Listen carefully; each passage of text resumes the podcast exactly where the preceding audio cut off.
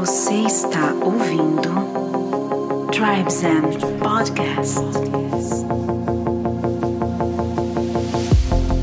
Salve tribo! Estamos aqui para mais um episódio do Tribe Zen Podcast. Eu sou o Lucas Aldi E eu sou a Soliris Longo. e hoje estamos aqui num clima super zen, que é a nossa proposta até em posição de meditação, porque meditação é o tema deste episódio justamente.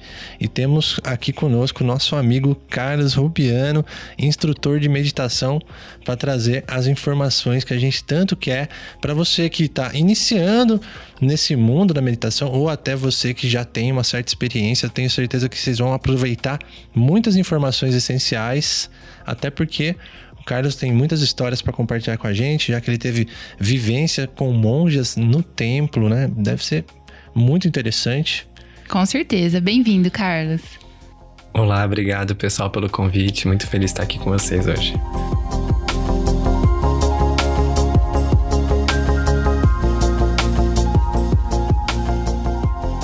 Legal, o papo vai ser super interessante. Eu já tô curioso aqui para perguntar algumas coisas bem pontuais para ele aqui. E antes de começar o papo, eu convido a vocês conhecerem a nossa nosso perfil no Instagram @tribezen.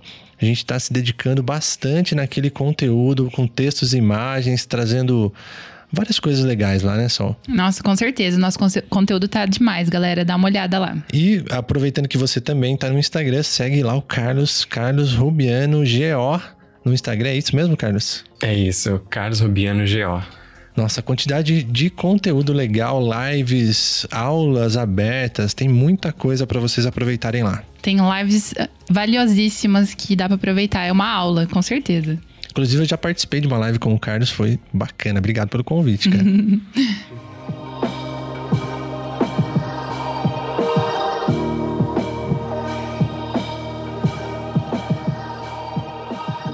Legal, vamos iniciar esse papo agora nesse clima zen, nesse clima de clareza mental. Olha que legal, a gente fez até uma sensibilização no começo para a gente realmente ficar presente nessa conversa e ao mesmo tempo que a gente quer trazer né, informações que são certamente até um pouco técnicas, a gente tem um bate-papo entre amigos aqui para trazer esse tema que muitas vezes traz tantas dúvidas para as pessoas. É, é o simples, que é tão simples que a pessoa às vezes não sabe por onde começar. Com certeza. E o Carlos é uma pessoa super jovem pra falar desse assunto. Eu admiro demais. É, para tirar essa coisa do mestre, né, que ensina.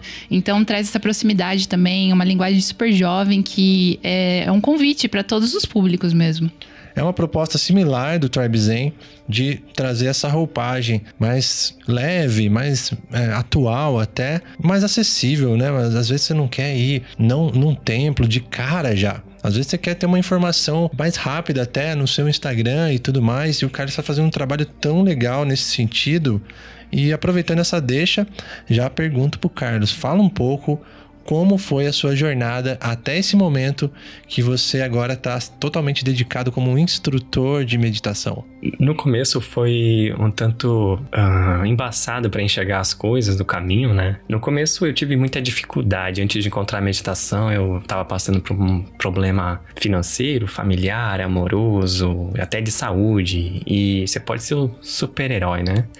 Mas quando você vem de todos os cantos ah, e você se vê num estado totalmente humano de sofrimento, que é alguma coisa que a gente estuda muito no templo. E diferente de muitas pessoas que vão fazendo um curso de meditação, de autoconhecimento aqui e ali, eu fui direto pro templo como uma forma de encontrar explicação e forma de lidar com a situação que a gente enxerga, né? Eu já fui o cara super-herói nas empresas, né? Tinha, tinha até um jargão numa empresa que eu trabalhei que você tem que cobrar o escanteio, sair correndo para fazer o cabeceio e ter a obrigação de fazer o gol. Então você tinha que fazer tudo, né? E a gente acha super normal essa super produtividade. E então teve um momento do chega, do basta. E aí eu, eu tirei férias no trabalho e eu falei, eu vou pro templo com as monjas, é, enxergar. Eu sabia que lá eu não ia encontrar a paz interior, mas talvez ferramentas para isso. E lá a gente falava muito como lidar com o sofrimento. E é um templo budista, né? Eles pegam os ensinamentos de Buda, que era justamente esse, lidar com o sofrimento humano. Mas espera aí, vou te interromper para perguntar uma coisa. você já está no templo. Agora, não é um caminho normal, né? De você. Nossa, eu quero descobrir mais, tô nessa vida agitada, vou pro templo.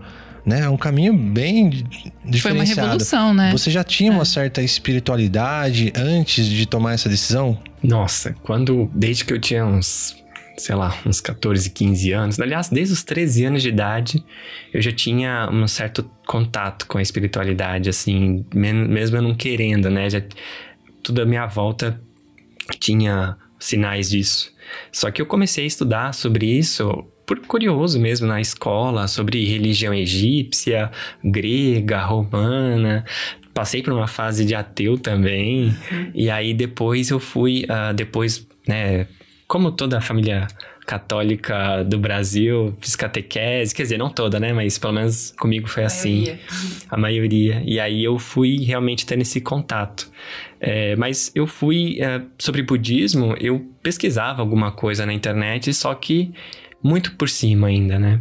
Eu acho legal trazer essa pergunta, sabe por quê? Às vezes as pessoas falam, nossa, o cara que foi no templo ele é um cara. Nossa, deve ser um hippie ou um cara que morou no, nas cavernas, não sei. E na verdade o Carlos é o cara que trabalhava com até com coisas de aventura, né? Com como que é viagens, esse tipo de coisa. É, justamente quem me apresentou o templo onde eu fiquei, o Templo Zulai, fica em Cotia, foi meu amigo Jefferson. E foi justamente de, um amigo de infância, assim. A gente tinha 9 anos de idade, a gente se conheceu. Não tinha muito contato, mas depois a gente virou melhores amigos. Uhum. E a gente abriu um grupo de viagem chamado Forasteiros. Forasteiros Viagens, que é... Hoje é uma agência, né? Tem um monte de funcionário, bem estruturado e tal. Só que a gente andava muito junto. A gente se via, sei lá, duas, três vezes por semana pra, pra tipo, tomar um lanche, sair, mas qualquer coisa a gente pegava e se via. E ele que me fez o convite a primeira vez para conhecer o templo. E eu achei um lugar super tranquilo, sabe? Você sente de luz assim o lugar. E numa segunda visita, a gente foi entre amigos, inclusive, que eu fiz nesse, nessas viagens do Forasteiros. E uma dessas pessoas, a Giovana, ela tinha vivido no templo. Então, por de longe, assim, eu já sabia que tinha essa experiência lá dentro.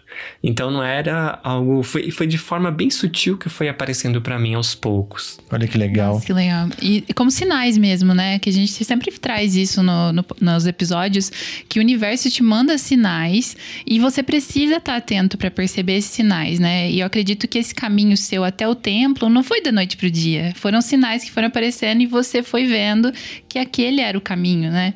Muito bom, muito legal. Eu gosto de, de fazer essa conexão entre o senso comum, né?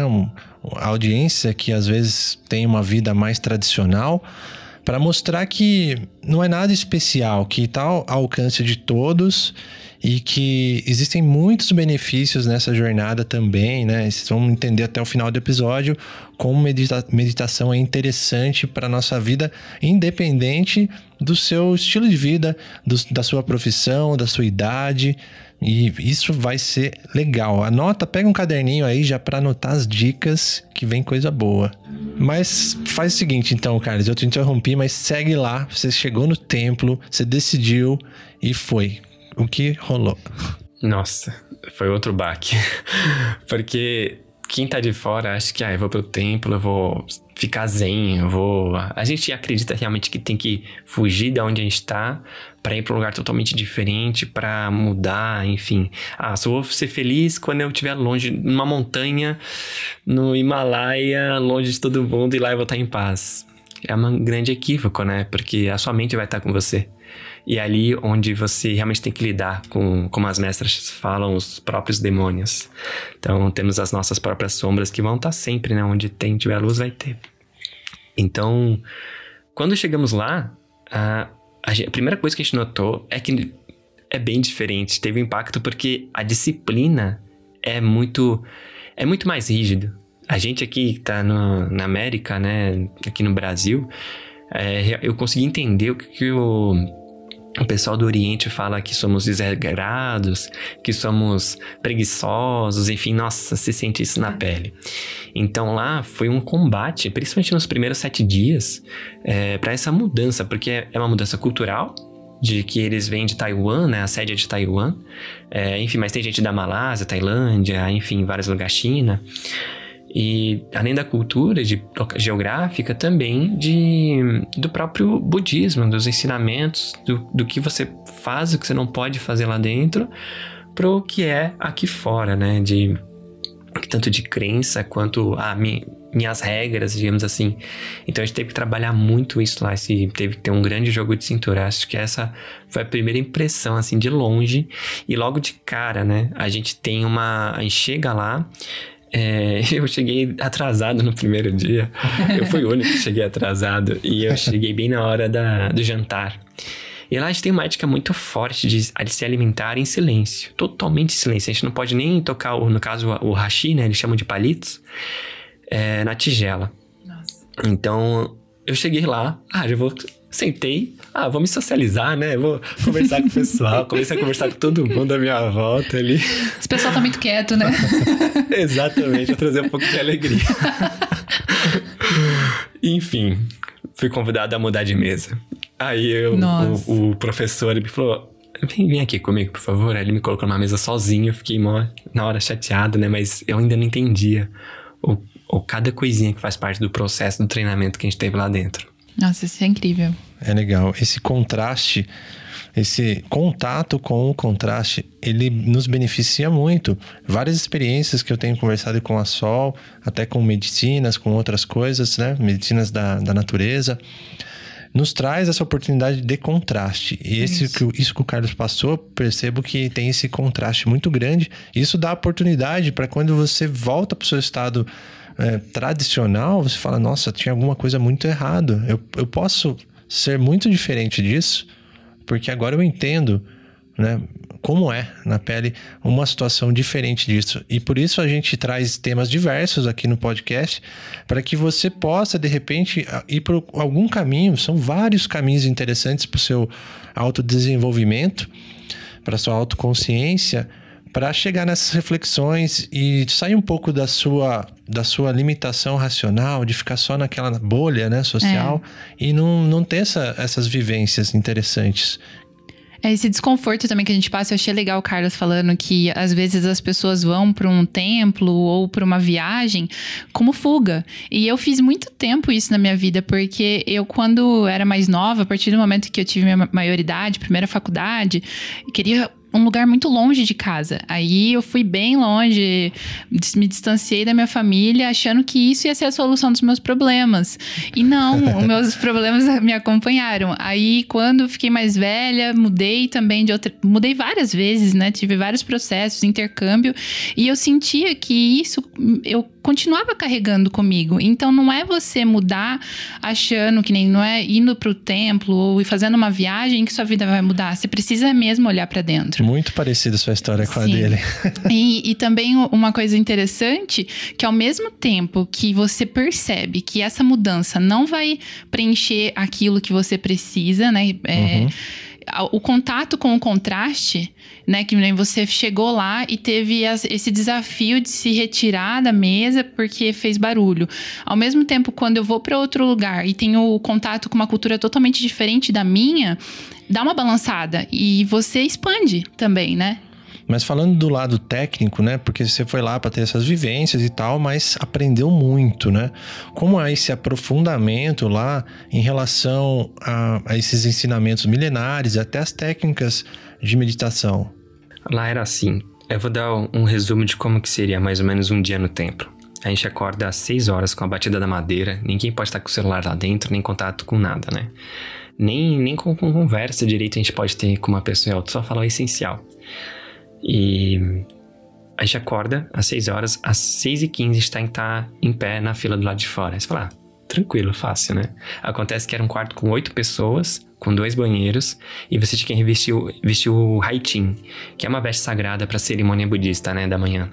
Então você tinha que usar o banheiro, escovar os dentes, fazer suas necessidades, é, arrumar o quarto, sua cama, de maneira impecável, do jeito que eles instruíam, que isso sim tomava tempo, e o haitin tem uma forma formal né, de, de se vestir. Então era um desafio estar 6 e 15 na fila da frente. A gente tomava bronca, né? O dia inteiro disso. Depois a gente ia para a cerimônia, era um quilômetro andando do Samadhi, que era uma, um lugar mais afastado do templo, é um segundo templo que tem lá dentro, só para as pessoas que estão fazendo essa vivência lá. A gente fazia, passava pela cerimônia budista e a gente ia tomar o café da manhã. E a gente ficava uns, uns 15 minutos fazer oração de agradecimento, enfim, da refeição, depois da refeição também. A gente voltava, tinha ali a nossa limpeza diária, tinha a nossa limpeza, a, a, limpeza, atividade monástica que a gente chamava. Tinha aula dentro de sala de aula, uh, cada dia de um tema diferente. Um dia era sobre o budismo, sobre a vida de Buda, sobre a ordem Foguanshan, que é uma ordem dentro do budismo, né? É, enfim, ali tinha mil coisas ali que a gente aprendia cada dia com uma mestra, uma monja diferente. Depois, a gente tinha também aula de Tai Chi Chuan, é, que para mim, de longe, é a que mais teve de mudança, que eu senti, assim, energia mudando em mim. É, tinha também a hora do almoço, depois tinha de 10, 20 minutos de descanso no máximo. E aí a gente tinha mais aulas. Aí tinha um intervalo para mais uma atividade monástica, depois mais aulas. Aí às 16h40 era o horário do, de tomar banho e. E na hora de tomar banho não era só tomar banho, porque você tinha que lavar sua roupa hum. à mão, né? Nossa. Lá era, era bem, bem, bem monástico mesmo. E aí a gente jantava às 18 horas.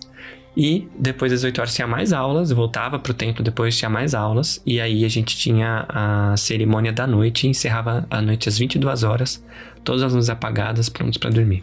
Uma verdadeira graduação no sentido de conhecimento, hein? Total. Além da experiência. Por isso eu vejo hoje o conteúdo do, do Carlos e tem uma profundidade diferenciada.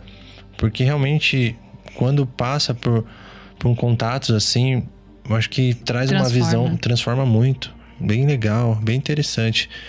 E você acha que lá você teve essa, essa bagagem sobre meditação, mas é algo muito mais amplo, não é? Quando a gente fala de meditação, tudo bem, mas você foi muito além disso, né? É, eu costumo dizer que meditação, uma das ideias que você pode entender é que é uma forma de se viver a vida. É, tem gente que chama de técnica, tem chama de. Né? Tem até professor que fala assim: ah, meditação, existem, sei lá, 7,8 bilhões de pessoas no mundo. Existem 7,8 bilhões de definições de meditação.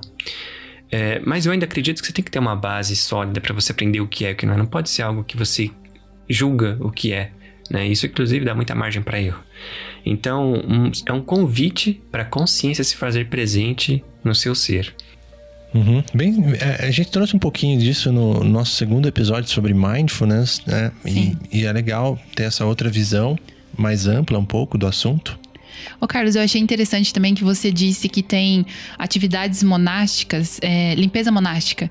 E eu achei interessante, isso seria como se fosse um momento de fazer a limpeza no, no ambiente? Sim. Ah, porque isso é uma coisa que mexe comigo, porque muita gente fala que quando a gente tá fazendo um tipo de atividade doméstica, lavando a louça, limpando, você tá focado no presente. Então, podemos dizer também que é um, um modo de meditação.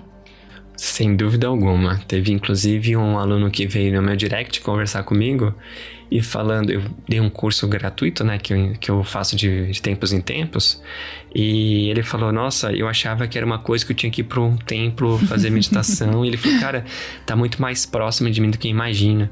E é exatamente isso. As mestras tinham até uma, uma frase que elas diziam assim: Quando vocês estiverem fazendo. Elas não falam muito bem o português, né? Então elas falam assim: Quando eu fizer faxina, é, também é faxina mental, na mente. Então, a gente praticava isso em atenção plena. A gente praticava atenção plena o tempo inteiro. É, das 6 da manhã até as 22 horas. E na hora de dormir tinha uma posição correta de dormir. Nossa. Então, a gente fazia absolutamente tudo. Desde fazer uma limpeza de ambiente até com é, estados profundos de meditação, um método formal, né? Uhum. Isso é bacana para observar como que um instrutor pode te orientar de uma forma bem embasada para te guiar num caminho simples. Você que está começando agora, fala: Nossa, talvez eu precise de, de um pouco mais de espaço na minha vida. Talvez meditação seja uma coisa que eu possa atribuir agora na minha rotina diária.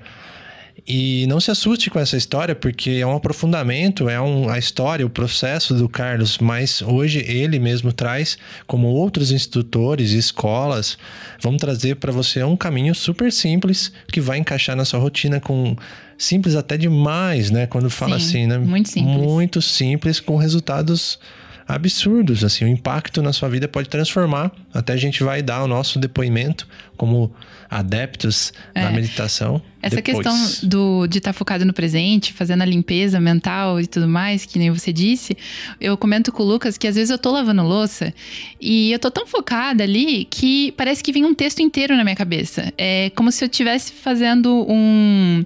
ah, como eu tivesse um insight, né? Mesmo. Ah. E às vezes eu tô lavando a louça ali, tão focada, distraída, entre aspas, assim, das coisas externas, que vem um texto inteiro na minha cabeça porque eu tô focada no presente.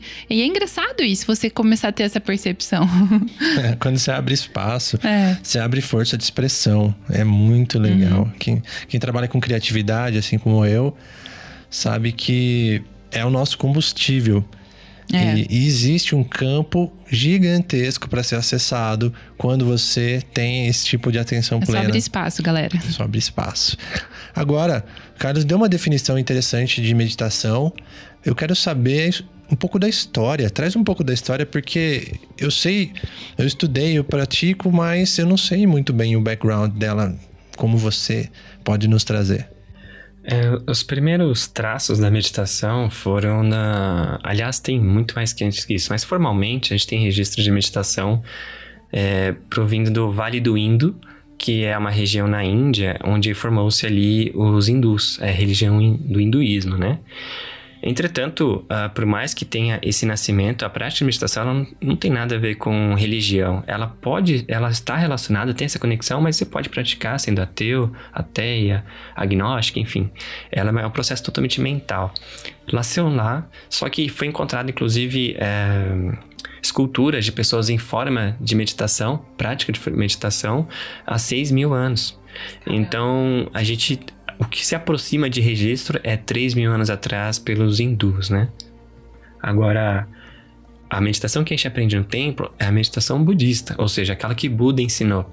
Buda nasceu é, numa época 500 anos depois ali desse registro, então 2.500 anos atrás. E ele aprendeu ah, através, ele teve incríveis professores, né, dentro do palácio onde ele morava, ainda enquanto príncipe Siddhartha Gautama.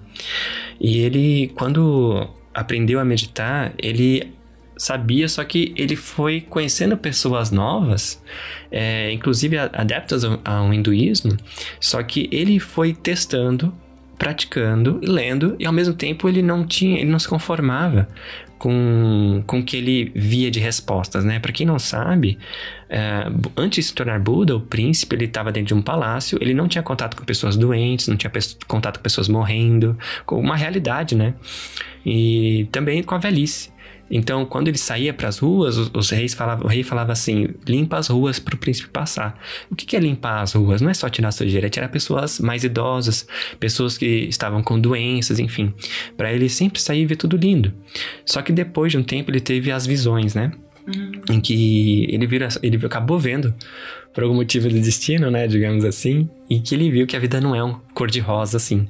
E ele ficou em- muito chocado, ele foi indagado por que daquilo. E ele queria não queria que aquilo acontecesse, então ele queria um caminho para acessar isso.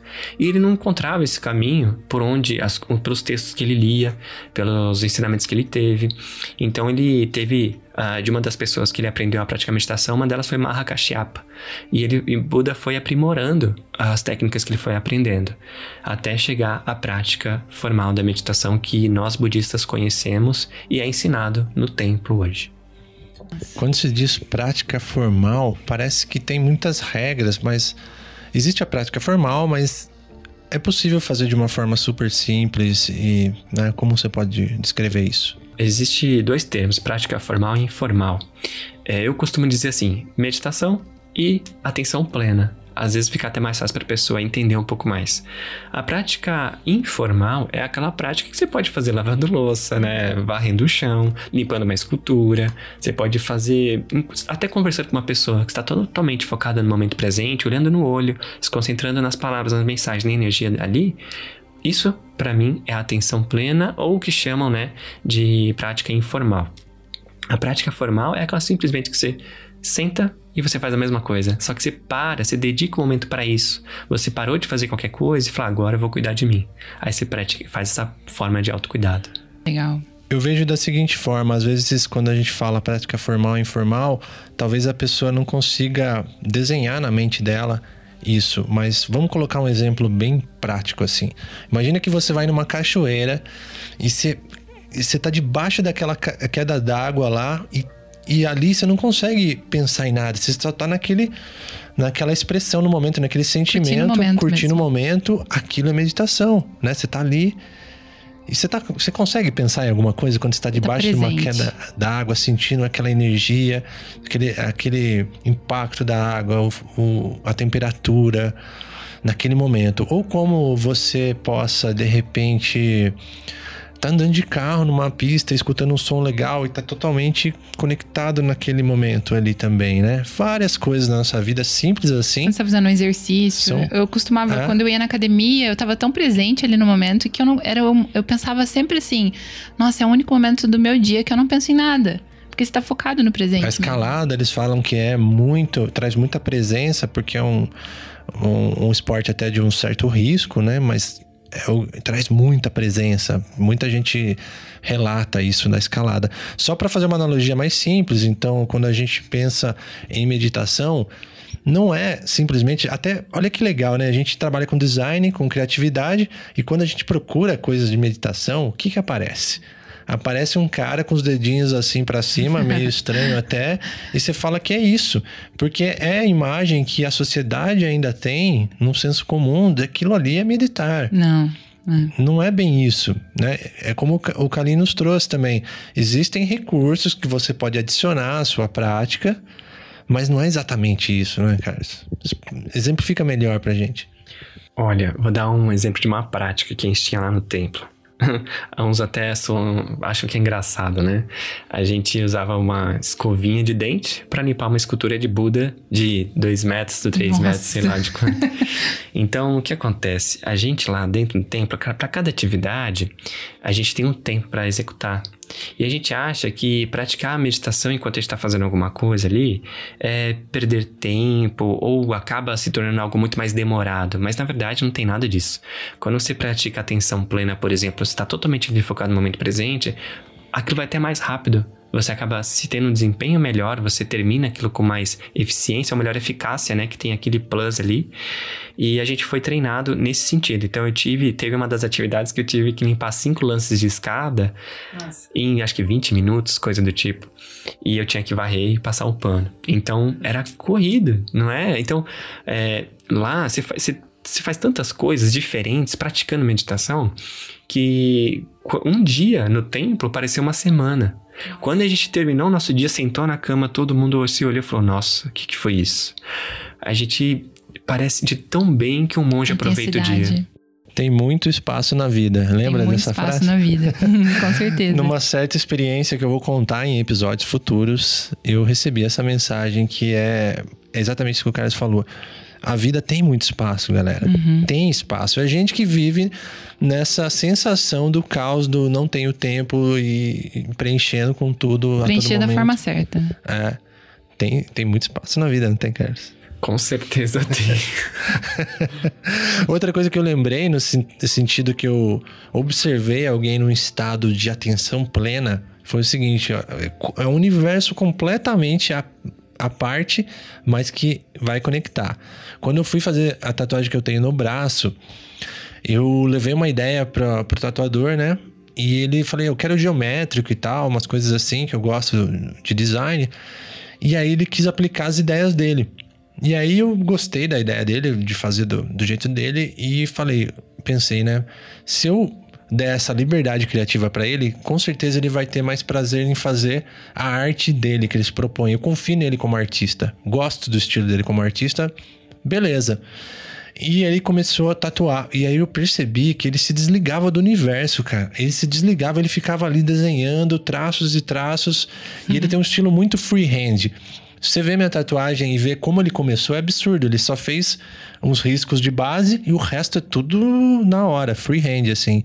É impressionante. E ali eu senti ele desconectado do universo. Parecia uma criança com um monte de lápis de cor ali no universo de, dela o naquele estado momento. de flow, né? Que alguns Estado de flow. falam. Nossa, você falou isso e me fez lembrar de uma coisa interessantíssima, que na meditação a gente tem três estágios, né? Dharana, Jhana e Samadhi.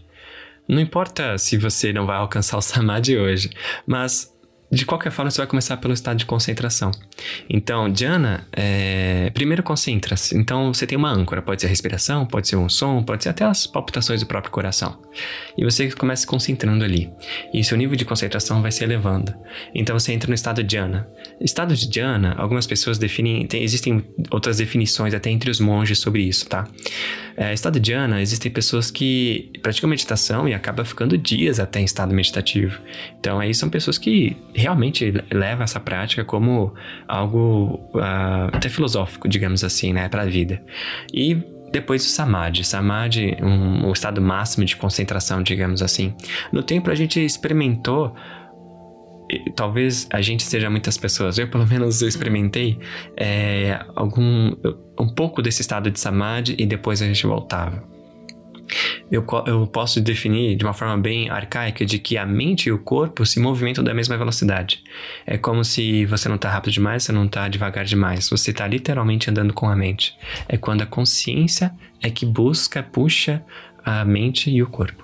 Nossa. Isso é relacionado com a- as frequências que a neurociência traz. Por exemplo, estou no estado alfa, teta, delta e tal. Tem as frequências das ondas cerebrais. E ah, deve ter uma similaridade com isso, né?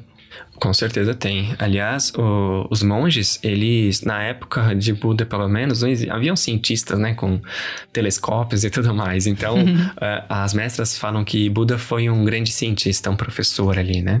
E um descobridor ali, aquela pessoa que fica investigando. Então, a a mente é o objeto de estudo dos monges. Então, por isso que tantos cientistas ficam fascinados pelos estudos. Porque a gente entra em estados é, mentais é, muito fora do comum que a gente vê na sociedade aqui. Quando a gente traz isso para a ciência atual, eu já estudei algumas coisas que mostram né, as frequências cerebrais, por exemplo, beta, né, que serve para ficar mais desperto, alerta, é, tem essa sensação. Alfa já tem uma sensação mais meditativa, aumento da memória, desenvolvimento da intuição. E outra frequência que começa a ficar mais aprofundado, né? Que é a teta, que são meditações muito mais profundas, conexões com o inconsciente. Então, quando a gente fala em delta, que vai além de um, disso tudo, já num sono profundo e reparador que pode influenciar toda a nossa biologia. Então, acredito que quando você traz é, esses níveis, com certeza deve ter relação com isso. Sem dúvidas. Inclusive, a concentração, ela, ela evolui, né?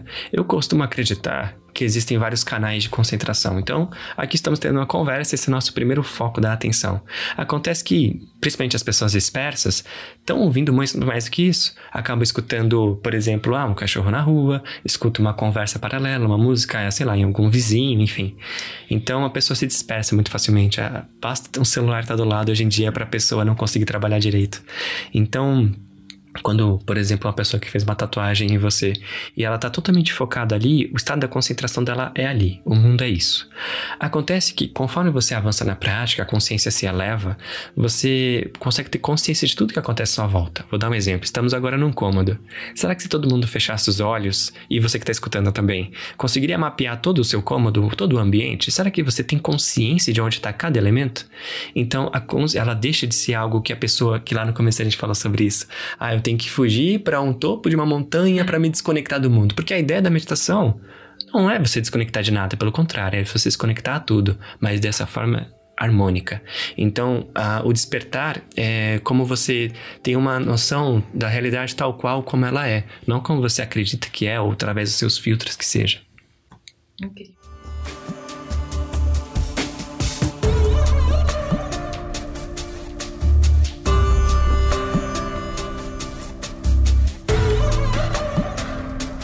Vamos nos aprofundar um pouco em técnica, porque tá ficando interessante o assunto, a gente tá se conectando e vamos trazer para forma simples. Às vezes as pessoas ainda falam: será que eu tenho tempo? Eu preciso me dedicar para estudar, para aprender e para praticar? Eu digo que não, pelo menos pela minha experiência própria.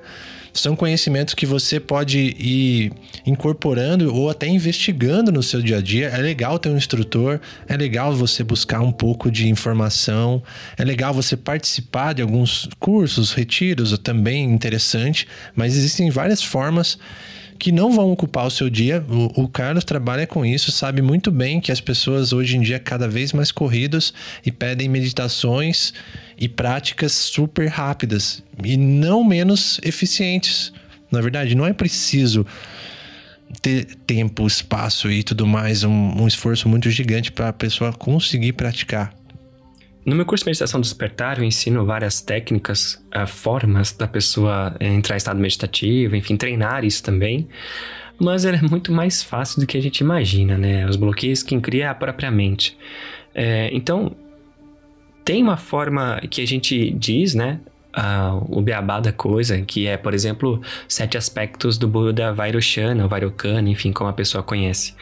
E você adota sete aspectos do corpo. Você alinha as pernas, de uma forma confortável, enfim, pode ser sentado numa cadeira com os pés no chão, pode ser como todo mundo, muitas pessoas fazem, que é sentada numa almofada e as, a, as pernas em forma de lótus completa, meia lótus, até a perna de índio, né, como a gente chama.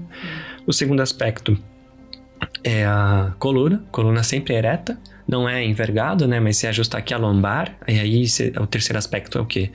Os ombros relaxados, com o peito aberto, é, e a cabeça é virada para frente, não é virada para baixo, ao ponto de que você não vai conseguir respirar direito, também não é virada para cima, ao ponto de lesionar sua cervical.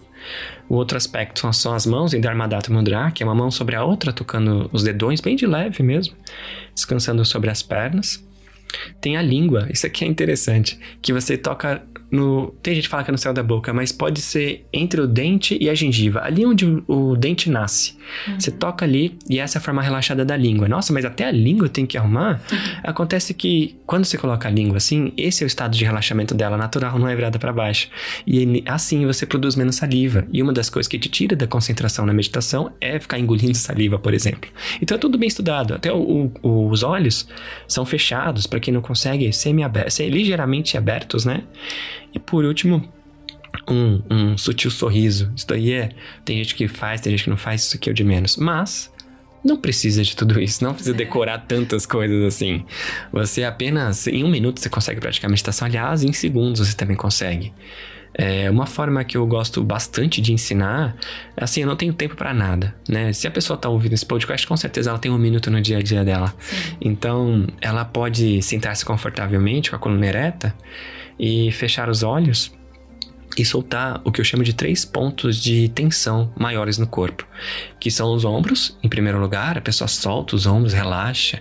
Para quem não conhece a anatomia humana, né, e não conhece o trapézio, imagina que tem uma corda que liga os ombros e você afrouxa essa corda, você relaxa essa corda. E aí depois você relaxa a mandíbula, região que muitas pessoas, inclusive com bruxismo, né, que quando a gente morde assim a a, a boca, né, os dentes, enfim, você solta a mandíbula e solta a língua também. Então, se é relaxando esses três pontos, deixar de exercer força, que é o suficiente para você relaxar, você começa a praticar respiração consciente. Aí você faz três respirações e aí você consegue é, uma brecha no seu dia. Pode ser antes do trabalho, pode ser ao meio-dia, na hora do almoço final do dia, antes de dormir, qualquer momento do seu dia você consegue fazer isso. Nossa, eu lembro uma vez que você, eu fiz uma meditação que você guiou e você fez é, como se fosse um, um, body scan também, era o, o conforto no corpo, Escaneamento né? Escaneamento corporal. Escaneamento corporal. E foi muito rápido e no finalzinho ficou um silêncio. E você disse Pessoal, isso que vocês acabaram de fazer no final, isso é meditação. Não foi todo momento que você ficou guiando. Você falou exatamente. E realmente foi tão assim. Reconfortante, não sei, recupera, né, o nosso ânimo, a nossa energia depois desse momento ali de total silêncio dentro de si mesmo, né? É muito, muito bom. Muito bom você trazer esse tema, porque muita gente me pergunta também, cara, mas você medita sem nada? é, é guiado, é certo, é errado. Olha que, que legal essa postura do Carlos. Eu tenho uma curiosidade que eu gosto de saber algumas técnicas para fazer já direito. Já que está sendo recomendado, se for legal para mim, eu aplico ou não. Se você gosta de outra forma, com a perna, não existe certo e errado. Mas existem recomendações que vão ser muito interessantes. Podem te ajudar, podem te auxiliar de várias formas. Mas aí o pessoal fala assim: nossa, mas e aí? Vai no silêncio? Vou ficar distraído. Uhum. E nesse caso, existem né, meditações guiadas, com, com, como o Carlos fez ao vivo durante a aula, ou algumas gravações. E eu, particularmente, me beneficiei disso no começo, porque às vezes o silêncio é um pouco desconfortável para quem está entrando já nesse universo. Fala assim, caramba, eu não sei o que fazer, eu fico meio desconfortável, é a palavra. E quando tem uma certa meditação guiada, ou com o instrutor, ou com uma gravação, você é levado e começa a se acostumar com esse espaço. Se é guiado a levar a atenção para o seu corpo ou para a sua respiração, e isso te desliga um pouco daquela, daquele estado caótico mental. E, e é certo, é, como que você pode dizer em relação. Você, você recomenda começar com essas meditações guiadas ou não? Olha, é, eu sou um tanto. Uh conhecido como. Muita gente fica pé da vida comigo quando eu digo assim: meditação guiada não é meditar. Entretanto, como a minha mestra falou, eu falei, conversei sobre isso com as monjas e ela disse assim: é, tem gente que no começo precisa de dar um, um acompanhamento, precisa lhe dar um gatilho. Então, ela vai ajudar assim, dependendo do estado mental de cada pessoa está. Cada pessoa está em um momento diferente da vida, cada pessoa está em um lado diferente dessa, dessa roda gigante que nós estamos. Então, é, a, o exemplo, por exemplo, que a Sol falou é que a meditação é mais ou menos ali uns 30 minutos. A gente fica uns 15 minutos mais ou menos ali só desligando o corpo. Porque a cabeça que é agitada, ela não consegue, né? Estralou, já entrei em estado meditativo. Então, é um treino. Então, o meu maior desafio quando eu sair do templo é: tá, como que eu vou fazer meditação entrar na cabeça dessas pessoas aqui fora? Porque principalmente para quem tem ansiedade, né? Que eu, que eu trago bastante para quem tem depressão e ansiedade. Inclusive, são o que eu chamo de doenças do século, porque é um assunto muito delicado e ao mesmo tempo tão presente na população, e especialmente em quarentena que estamos vivendo agora. Então, como que uma pessoa. Porque tem gente que fala assim, essa que é a real, tá? Eu falo assim, ah, respira fundo. Só de eu falar isso, a pessoa, ah, não é para mim. E a pessoa já queria um, um limite ali, né? Nossa. Que desafio para você trazer recursos e técnicas para porque eles precisam ser considerados, porque não tem certo ou errado, a pessoa está passando por isso, ela precisa de uma orientação para conseguir chegar lá. Não é também você como instrutor que vai falar, não é assim. Você não quer? Tá não bom. É engessado, não tem né? como, né? e aí você, eu percebo que você tem várias técnicas e análises que você para trazer recursos para essas pessoas que é mais comum. Se você está nos escutando e ainda acha que você não consegue, não tem tempo, é muito ansioso, saiba que é muito comum essa sua postura e é muito tranquilo também de lidar com essa postura. Como seria isso, Carlos? Olha, uh, no 1 a 1 é muito mais fácil. Em tempos de uh, digital, um, o maior desafio é esse, né? Como que eu vou, através do digital, ensinar uma pessoa lá do outro lado? Eu não consigo estar tá que nem as monjas que estavam perto de mim, me regrando, é, me, me, cronometrando, cuidando da minha disciplina. Então é algo que depende totalmente da outra pessoa. Então eu tenho um curso que ele mostra o dia a dia, eu fazendo cada coisa e a pessoa poder aplicar isso lá. Só que na mentoria eu consigo pegar e falar: olha, escuta, como que é a sua realidade? Me conta. E a pessoa me conta toda a vida dela, como que é o dia a dia. Ah, eu tenho duas filhas, tem gente que não tem. Ah, eu tenho problema para dormir. Ah, eu não tenho problema para dormir. O outro é problema de, sei lá, autoconfiança. Então, eu vou falar, não, então vamos fazer o seguinte, você que é muito agitado e não consegue parar para dormir, entre aspas, é, para dormir não, perdão, para meditar, e às vezes nem dormir, na verdade, essa que é a real. As pessoas elas sacrificam muito isso. Uh, e aí você consegue é, praticar de alguma forma que vai encaixar no seu dia. Então, ali eu consigo falar, e agora? Como é que como é que foi essa semana? O que, que você sentiu de lá para cá? O que, que você me relatou? E, inclusive, esse já estava até falando que teve um aluno que tentava me explicar toda a evolução dele durante todo o acompanhamento. E ele teve altos e baixos no relacionamento, na família, com os pais, emprego, nossa, principalmente estresse, né? As pessoas estão falando que estão trabalhando dobro no, no home office. É. E então, como que uma pessoa consegue praticar meditação, às vezes até no mesmo ambiente que se trabalha, e a pessoa ela mistura, né? O subconsciente trabalha dessa forma. Se você trabalha no mesmo ambiente que seu local de descanso, você meio que não. O subconsciente não entende qual que é a diferença deles. Então, como que uma pessoa assim vai praticar? Num a um eu consigo pegar e, e trabalhar isso. É muito, é muito até particular, assim, de cada um. Mas uma coisa que eu sei que tu não consegue praticar atenção plena. Então, olha, então vou fazer o seguinte: quando você lavar a louça, você vai fazer dessa forma. Você... Então, nas práticas do dia a dia dela, a gente vai encaixando aos poucos. Legal. De forma pontual, por que a pessoa procura para esse tipo de, de recurso e por que ela deveria procurar? O que, que beneficia a pessoa? Olha, é, acredito que a, em tese, a maioria é o estresse que tem trazido muitas pessoas para o mundo da meditação. Entretanto, tem uma definição muito boa do, do monge que ele me explica o seguinte: é, para que serve meditação? Essa pergunta não faz sentido nenhum. Porque a água, por exemplo, para uma pessoa que está com sede, tem uma serventia, para o bombeiro, tem outra. Então, é muito. Agora, por que meditar? Essa pergunta faz total sentido. Olha. Que o porquê meditar é porque a gente precisa cuidar da mente. Porque, como eu falo, é o seu único lar daqui pro resto da vida. Casa você pode mudar à vontade. Você pode viajar, enfim, mas a da mente não. Ela vai te acompanhar daqui pro resto da vida. Incrível. Se a gente pensar na pandemia, essa resposta faz muito sentido porque no momento que você tá lá curtindo a vida, tá trabalhando, tá lutando pelas suas coisas, conquistando, e de repente acontece um episódio desse de Black Mirror real, né?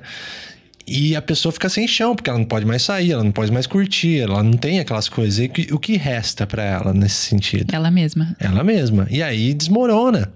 Essa é a maior prova de que o nosso lar é o nosso, a nossa própria essência. Uhum. Não é verdade? Sim, e se conectar cada vez com, com si próprio, né? Cada vez mais. É o caminho. É. E, e, muita gente fala, eu lembro uma vez que eu vi uma frase que eu achei muito interessante, que fala é, que a meditação é para todos mesmo, que é tão fácil, né? Simples e natural, que você só precisa ter um corpo e saber respirar. Então, é para todos. eu vou trazer uma informação agora para você que ainda é um pouco cético. Lembre-se do Chicago Bulls, do Michael Jordan. Pois bem, Agora eu vou trazer alguns exemplos legais aí que eu venho observando aí no meu dia a dia. O Chicago Bulls, cara, é, ele teve essa, essa potência até cultural, esse impacto cultural, né? Essas vitórias e tudo mais. O Michael Jordan, essa genialidade, essa potência. Mas ele teve um, uma âncora legal que foi o, o treinador que trouxe técnicas meditativas, aplicou de fato isso lá no Chicago Bulls quando ele entrou. E isso fez toda a diferença. Você pega. Se, se você assistir agora na Netflix, é o Last Dance, ou deve ser o último lance ou última dança. Última dança, é algo Em assim. português, assim. eu sei que é Last Dance em inglês.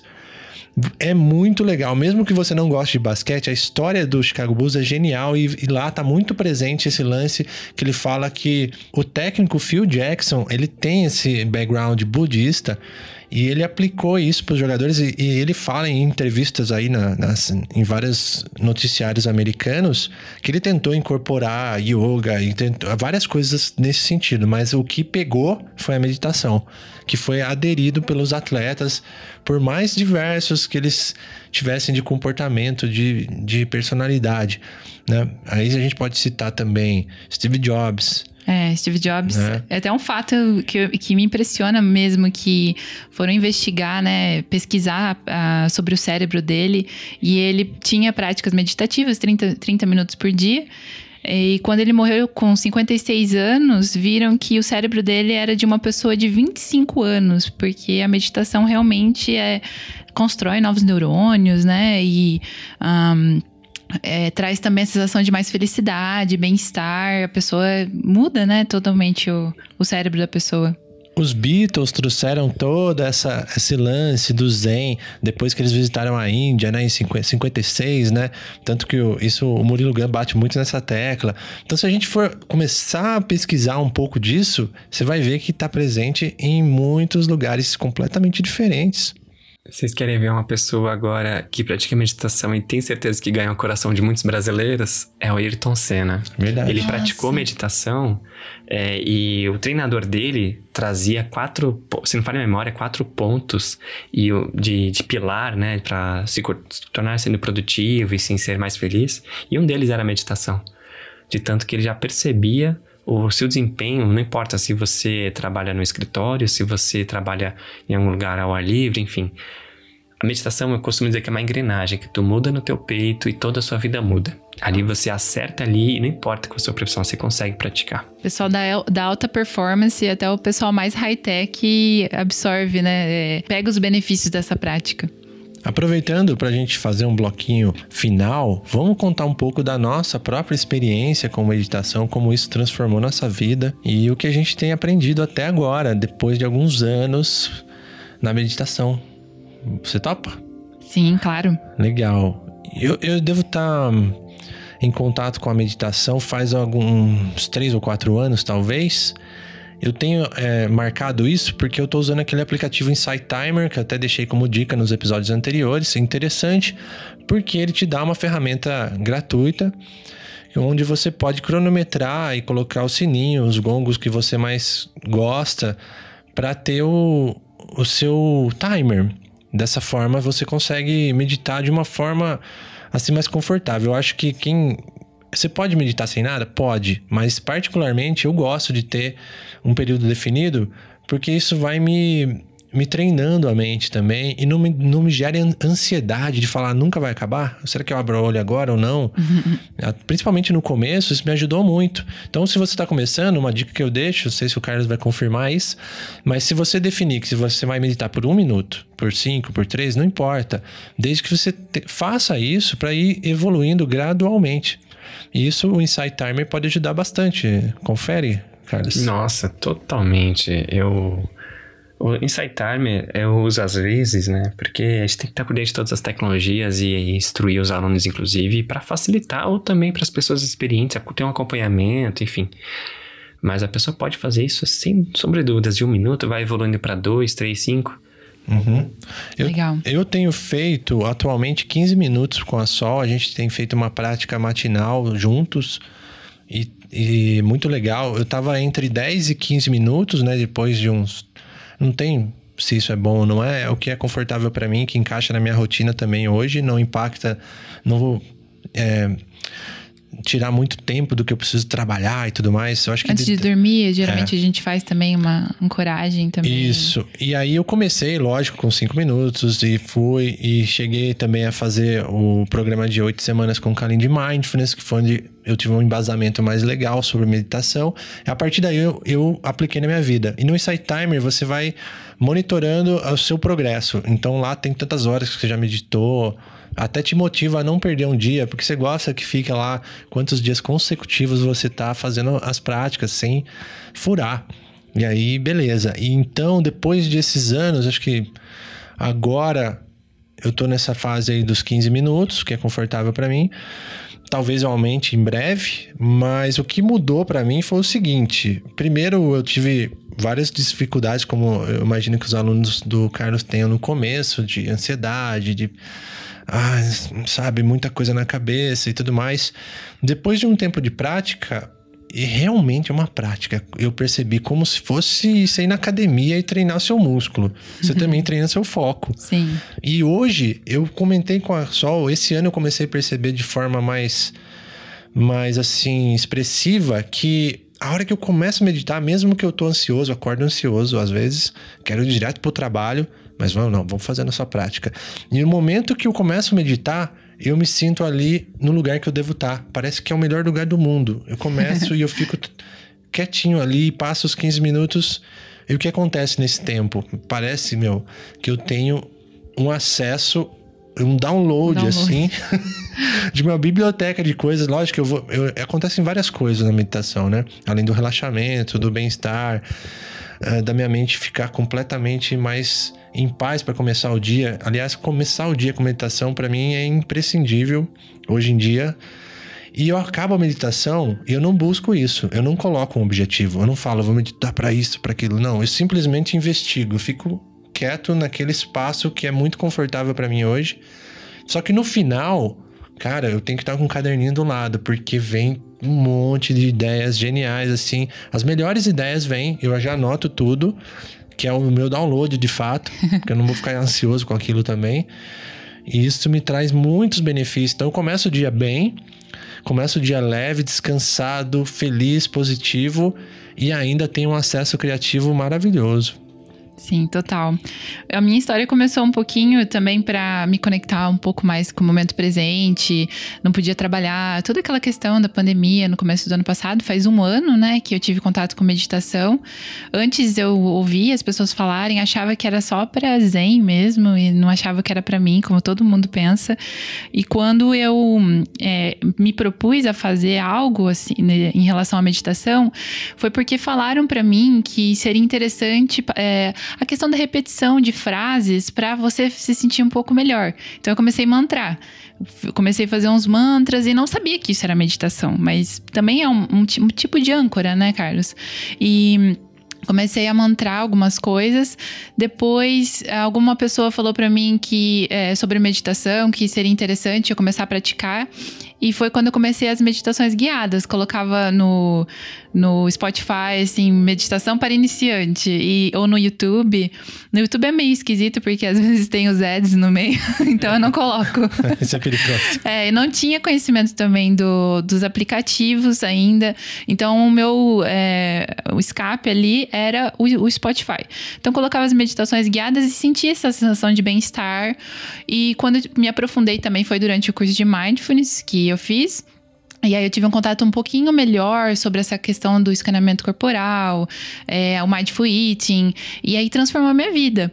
E hoje em dia eu consigo também meditar no silêncio. Ainda não tenho acessos tão ricos igual o Lucas tem, que esses downloads, mas eu sinto que no meu dia a dia eu consigo administrar melhor as coisas que eu preciso fazer e também vem ideias durante o dia. Durante o dia vem algumas coisas assim, a minha expressão criativa, eu gosto muito de escrever, então eu senti que quando eu comecei a meditar, eu tive mais soltura para me expressar, para escrever, para falar as coisas que eu sinto vontade para as pessoas. É como se você se libertasse mesmo. Eu senti muito isso é, a partir desse momento. Uma coisa que eu uso às vezes, que eu tenho um background de PNL, programação neurolinguística, eu gosto, às vezes, de colocar alguns comandos quando eu preciso. Por exemplo, se eu vou dormir, eu tô muito agitado, eu trabalhei até tarde, eu gosto de dormir 10 e meia, vamos colocar assim. E às vezes você passa, né? Você chega de uma festa, de, um, de alguma coisa, ou até trabalhou até tarde, e aí você precisa dormir. E se dormir, eu, pelo menos, eu vou falar por mim. Se eu durmo nesse estado, eu não descanso, porque eu tô nesse estado, eu vou continuar nesse estado dentro do meu processo de descanso. Então você pode fazer uma, uma certa prática que eu faço de fazer um processo meditativo curtinho e dar um comando pro seu corpo, pro seu cérebro. Fala assim: não, vou fazer um repouso agora profundo e reparador. Nesse momento, quanto mais eu respiro, mais relaxado eu fico. Quanto mais eu respiro, mais relaxado eu fico. Quanto mais eu sinto esse benefício aqui do relaxamento, da meditação, mais profundo vai ser o meu sono e eu vou acordar relaxado e completamente descansado. É simples assim. Você pode mentalizar, você não precisa falar isso não. Você mentaliza, dá ordem pro seu corpo, pro seu subconsciente, porque o seu subconsciente, galera, saibam, uhum. ele, ele só acolhe as suas. Contar carneirinho também ajuda. Mas funciona. Nossa, muito bom. Vocês colocaram pontuamentos interessantíssimos, né? Principalmente dos insights. A, a mente é uma máquina de produção de pensamentos ali é, 24 horas, digamos assim. E basta você simplesmente esquecer todo o resto é, de tantas distrações que você tinha no seu dia para que esses, esses insights, esses pensamentos estavam ali querendo sair de alguma forma para que eles apareçam. Ou então que você consiga praticar isso de forma gradativa e você vai melhorando você vai tendo os benefícios. O Lucas falou sobre, por exemplo, a academia, né? Eu costumo dizer que você, por exemplo, você vai na academia, né? Você vai fazer, sei lá, um crossfit, sei lá. Você tá trabalhando o seu corpo físico. A mente também. Só que, se eu pudesse definir também de uma outra forma a meditação, seria essa academia da mente. Mas não de deixá-la cansada, mas sim dela se tornar cada vez mais musculosa, dela cada vez mais forte. E, e, o, e o que eu sinto da meditação é isso. Porque a real é que cada um vai sentir aquilo que precisa. Então, tive aluna, por exemplo, que tinha problema com insônia. Ela tinha sete anos sem dormir direito sete anos de sono picado, sete anos. Ela tinha os três tipos de insônia: aquele que você demora para dormir, aquele que você acorda muito cedo e não volta a dormir, e o que é sono picado, que você não dorme bem. E ela se emocionou quando ela veio falar comigo no particular, dizendo que pela primeira vez em sete anos havia dormido melhor graças à meditação, porque era exatamente o que ela estava precisando. Então a meditação ela regula isso. Então eu tive uma diferença que assim, é, memória é acho que é uma coisa que disparou, assim, que eu tive é, gerenciamento de emoções, que é algo que eu tava precisando na época, né? Que eu, que eu descobri a meditação. E daí depois você só tem a ganhar cada vez mais os benefícios. É um caminho sem volta. Tem um outro, outro ponto que eu gostaria de deixar para vocês compartilhar. Acho que eu nunca falei isso pro Carlos até. Mas é investigação interna. Investigação interna. Às vezes as pessoas me perguntam também. Falam assim, ô oh, cara, tô querendo aprender meditação. Eu dou alguns caminhos e tal. Mas beleza, eu fiz lá e aí? Eu abri o olho, acabou, eu não entendi nada. Mas eu penso assim, uma coisa que você pode utilizar na meditação é simplesmente uma investigação interna. Você é um investigador de si mesmo. Então, no momento que você tem esse espaço, não importa o que aconteceu nesse espaço, mas que você identifique o que aconteceu nesse espaço. Aí eu pergunto pra pessoa, como foi? Fala, nossa, Veio um monte de pensamento. E pensamento do quê? Do trabalho? É, do trabalho. Você não tá vendo que agora você isso tá tomando um espaço, uma energia da sua vida? Por que você não dá atenção a lidar com isso? Pronto, recebeu a resposta. Da mesma forma que eu investigo o corpo. Eu tô meditando, de repente eu sinto o estômago. Fala assim, caramba, preciso dar uma atenção no estômago. De repente eu comecei a me alimentar com muito sal, não sei, aconteceu alguma coisa. Na meditação existe essa investigação que é muito rica. Você detecta corpo e mente. Então se eu tô lá preocupado com o meu relacionamento, de repente vem, tô meditando e vem a sol. Não sei o que. Assim, peraí. Eu não te dou preocupação. Não, não dá, mas é um exemplo. Aí eu falo, nossa, tenho que lidar com esse assunto de alguma forma. Por que, que isso está martelando na minha cabeça ao longo dos dias? Seja o trabalho, seja alguma coisa que está aí pesando na sua vida, um relacionamento. Então a investigação também é muito legal e muito rica de se utilizar com essa prática.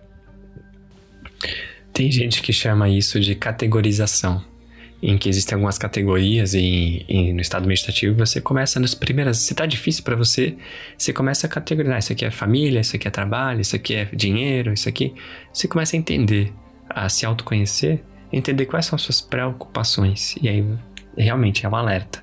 O que, que você tá precisando trabalhar aí para deixar essa casa em ordem? Então, a, de forma até o do subconsciente trazer, enfim, pra gente trabalhar isso. Legal. Vamos para a parte de dicas? Vamos. Olá, tribo!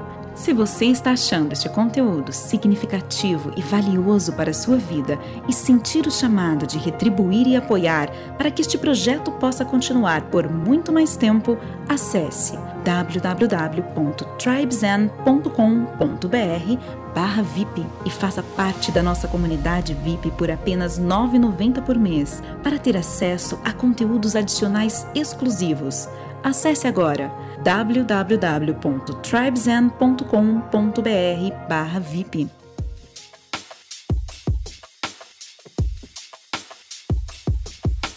Maravilha. Antes de fechar o assunto, a gente tem aquele bloquinho tradicional de dicas para você aproveitar coisas além desse papo que foi uma verdadeira aula sobre meditação. Estejam munidos dos seus das suas sugestões. Se vocês não tiverem, eu tô. Eu vou pegar então agora, vou falar uma dica legal, que é o seguinte.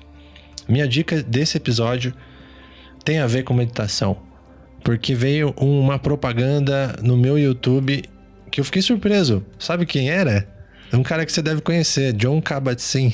Ah, ele agora fez uma masterclass dentro daquela masterclass que tem os caras super famosos, Scorsese, tem os caras muito famosos ensinando algo. ensinando as suas profissões.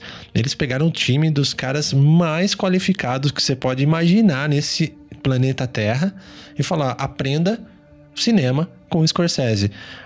Aprenda fotografia com tal pessoa. E tem lá, aprenda mindfulness com o John Kabat-Zinn. E eu vi o trailer eu falei, cara, que incrível. Só de você ver o trailer, você já fala, nossa, eu vou, eu quero isso. Então, deixa essa dica se você quer investir um pouquinho de repente. Veja essa, esse site aí do Masterclass, essa série de Masterclass de aulas que tem a de Mindfulness. Você quer um, um material mega é, qualificado, assim, é interessante, além da segunda dica bônus, que é realmente procurar ali o curso do Carlos, que é maravilhoso. Não só o curso, as lives é, o conteúdo são do riquíssimas. Carlos. É como a gente estava falando antes, que a live é uma aula. Você participa da live e, e realmente tem tanto conteúdo valioso que você já aprende ali a se conectar com esse, essa ferramenta tão valiosa que é a meditação. E desmistificar também várias coisas, porque é para todos mesmo, galera. E a minha dica aqui, é, além de assistir as lives do Carlos, é, é o, assistir também o seriado Headspace do Netflix, tem no Netflix. Um, é muito legal porque é muito bem ilustrado, até uma forma meio bem lúdica, eu achei. Muito simples. E além de contar as historinhas ali, ele traz, traz a meditação no final. E é muito, muito gostoso de participar e ver como eles fazem as ilustrações e você acompanha uh, de uma forma bem, bem leve. Eu achei muito fácil também. É para todos, é para até para criança, assim, eu achei fenomenal. E para adultos também. Agora é o Carlos. Deixe a sua dica para nossa audiência. Obrigado por indicar as all lives, né? Eu chamo de all live porque a primeira parte é uma aula depois uma live, assim, bem de prática de meditação, né? Toda semana tem um assunto diferente que ajuda o pessoal que, que me segue. Bom, eu vou começar, coincidentemente, o, o livro do John Kabat-Zinn, até Olha, separei aqui. Nada por acaso. é, John Kabat-Zinn, tem gente que chama de pai da meditação, criador do mindfulness. Na verdade, ele teve treinamento com monges budistas também. Só que ele é um médico, então ele... É, o jaleco branco tem uma autoridade muito forte na sociedade, né? Para os céticos, inclusive. Então, ele conseguiu, através de estudos, popularizar isso. E, e, esse livro dele, chamado Atenção Plena para Iniciantes, é muito bom. Eu tô fazendo uma leitura online com todo mundo que me segue também. E todo dia coloco o resumo de um capítulo.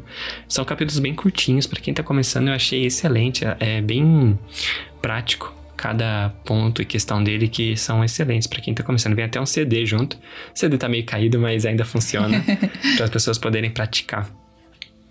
Um outro livro que é um amigo meu que fez essa amizade no templo, inclusive, o Vinícius, muito querido, ele. A gente tem acesso a muitos livros lá dentro, né? E um deles é, que ele estava lendo é A Causa do Sofrimento, é, escrito pelo venerável Ajahn Buddhasa. Buddhadasa. Ele é um livro que fala sobre todos os tipos de apego, que são, segundo Buda, a raiz do sofrimento, né? Então, a cada capítulo que ele lia, a gente sentava e conversava junto, ele e eu, e eu vi o quanto que isso é rico. Inclusive, até eu quero comprar esse livro agora. Ah, eu também. E de aplicativo, uh, tem o Calm, que em português é, é, seria calma, né? Calm, com M mudo. E tem o Zen App, são os dois aplicativos que eu achei muito interessantes para quem quer praticar. É, um deles é, é, em inglês, mas o Headspace, por exemplo, também é um aplicativo que tem a versão agora em português. Eu achei muito interessante também. Legal. Que bacana.